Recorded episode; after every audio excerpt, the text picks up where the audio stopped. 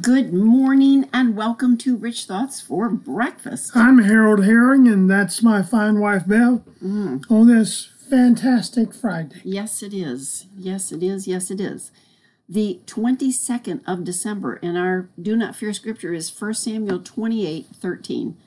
1 Samuel 28:13 says, "The king said to her, 'Don't be afraid. What do you see?'"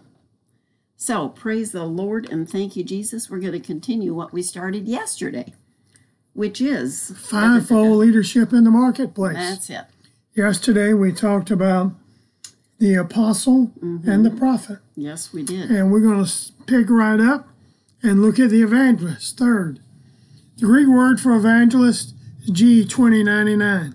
G2099, and it's defined as to bring good news, to announce glad tidings. The purpose of an evangelist is to spread the good news, to increase the number of converts. In the business world, it's the function of the vice president or director of sales. Good salespeople are honest and focused on their assignment. A great example is the salesman of a salesman is found in the life of Philip in Acts chapter 6, verses 3 through 7, 6 through 7, Classic Amplified. In the verse, we see that the salesmen are chosen because of their good character and reputation. A good salesman is also knowledgeable about his or her product. In fact, verse 3 says, "Therefore, select out from among you yourselves, brethren, 7 men of good and attested character and repute, full of the Holy Spirit and wisdom, whom we may assign to look after this business and duty." In verse 4, we read where the salesman is always involved in continuing education and mentorship. But we will continue to develop ourselves steadfastly to prayer and ministry of the word. In verse 5, we see where a good salesman is confident about his or her product and service. Scripture says, "And the suggestion pleased the whole assembly, and they selected Stephen, a man full of faith, strong and welcome belief in that Jesus is the Messiah, and full of and controlled by the Holy Spirit, and Philip, and a bunch of other folks." In verse 6, good salespeople learn everything they can from more experienced salespeople, those who paid the price and learned the ropes. Verse 6, "These they presented to the apostles who after prayer and laid their hands on them." In verse 7, we read where good salespeople produce great results, expanding their territory and increasing the number of customers. And the message of God kept on spreading, and the number of disciples multiplied greatly in Jerusalem, and besides a large number of priests were obedient to the faith and Jesus as the Messiah, through whom is obtained eternal salvation and the kingdom of God. One final reference, good salespeople know they will experience some rejection in order to achieve their ultimate goal. 2 Timothy 4:5, Contemporary English Version. "But you must stay calm and be willing and suffer.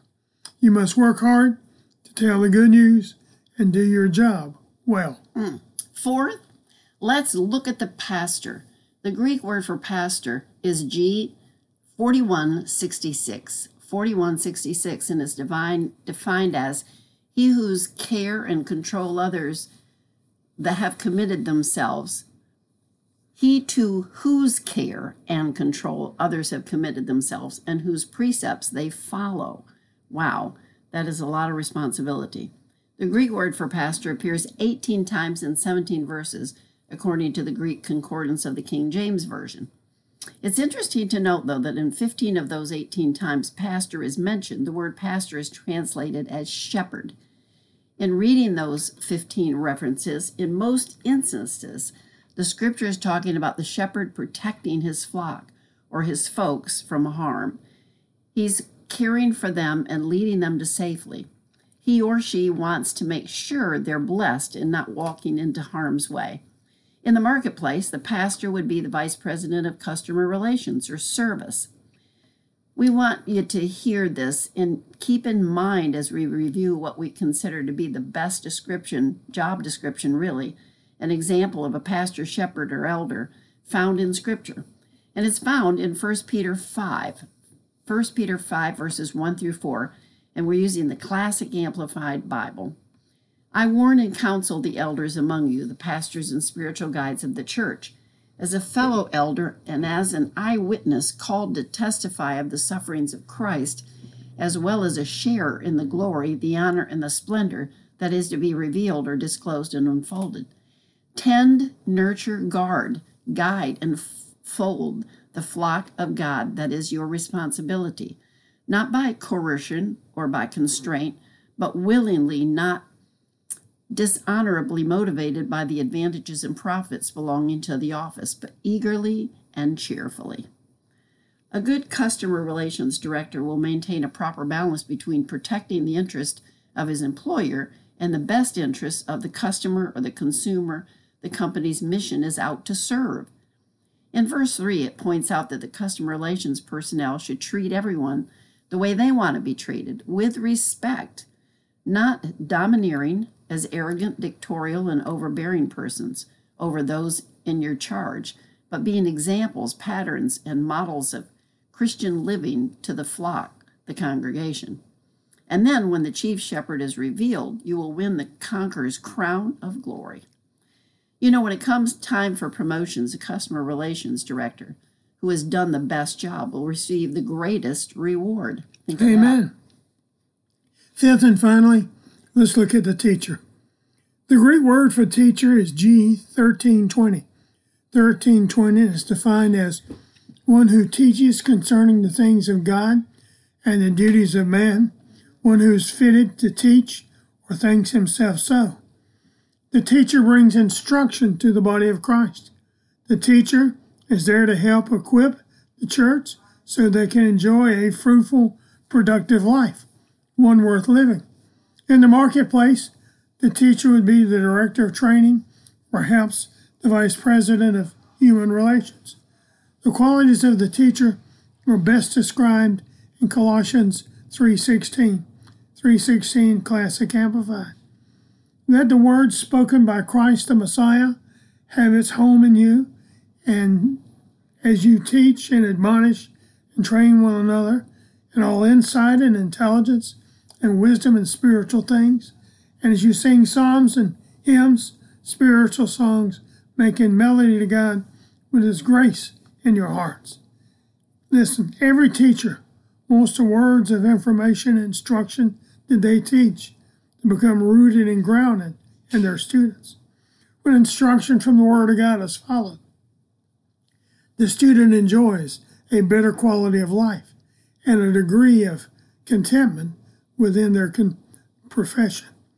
A teacher's job is to prepare the next generation to carry out the works of the ministry and or the business to ensure further growth, development, and outreach. One final note. For way too long, too many believers have felt the only way they could be of service to the kingdom of God was operating in the fivefold ministry within the church. We believe both kings and priests operate in the fivefold ministry. The priest provides the vision from God, and the king provides the provision. It's time to expand our thought process. Hallelujah. And ask God to stir creative, economically profitable ideas so we can begin in the end-time office of the giver. Do you want to start your own business? Have you read secular books on developing a proper business plan? Are you wondering how to compete in the marketplace? Have you attended a high-priced seminar to gain instruction on proper business techniques? Have you sought the advice of others on the organizational structure of a successful business? Do you realize that God has designed a business structure for perilous times that we're living in? I'd like for you to read again a scripture or listen to it. Ephesians 4:11. He gave some apostles, some prophets, some evangelists, some pastors and teachers. I'm prompted to ask you several more questions about that verse. Does the scripture call those five offices the fivefold ministry? Would it surprise you to know that the term fivefold ministry is not in the King James Version of the Bible or any of the other 13 translations that I searched? The term fivefold ministry is a term coined by leaders in the church.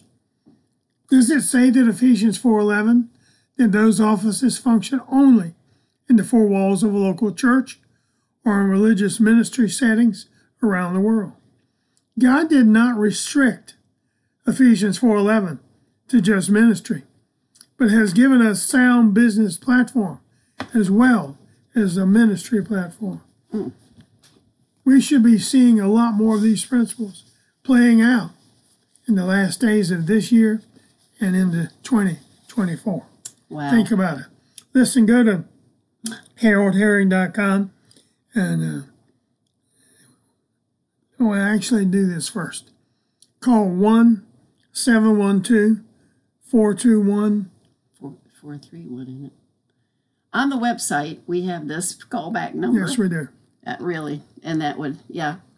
Anyway, callback number, and it's the same, getting in. And actually, all of these should be up in the next few days. Yeah, on podcast. Each one of these, the two of them that put all this together should be on the podcast. Plus the fact that I have a book called Fivefold Ministry in the Marketplace, isn't it? Yeah. It's a good one. We have lots of good books. Book, I think it's like $16.95, but we'll send it to you for a gift of any amount. God bless you. Happy trails, and we'll talk to you tomorrow. Keep thinking rich thoughts from the Word of God. Amen.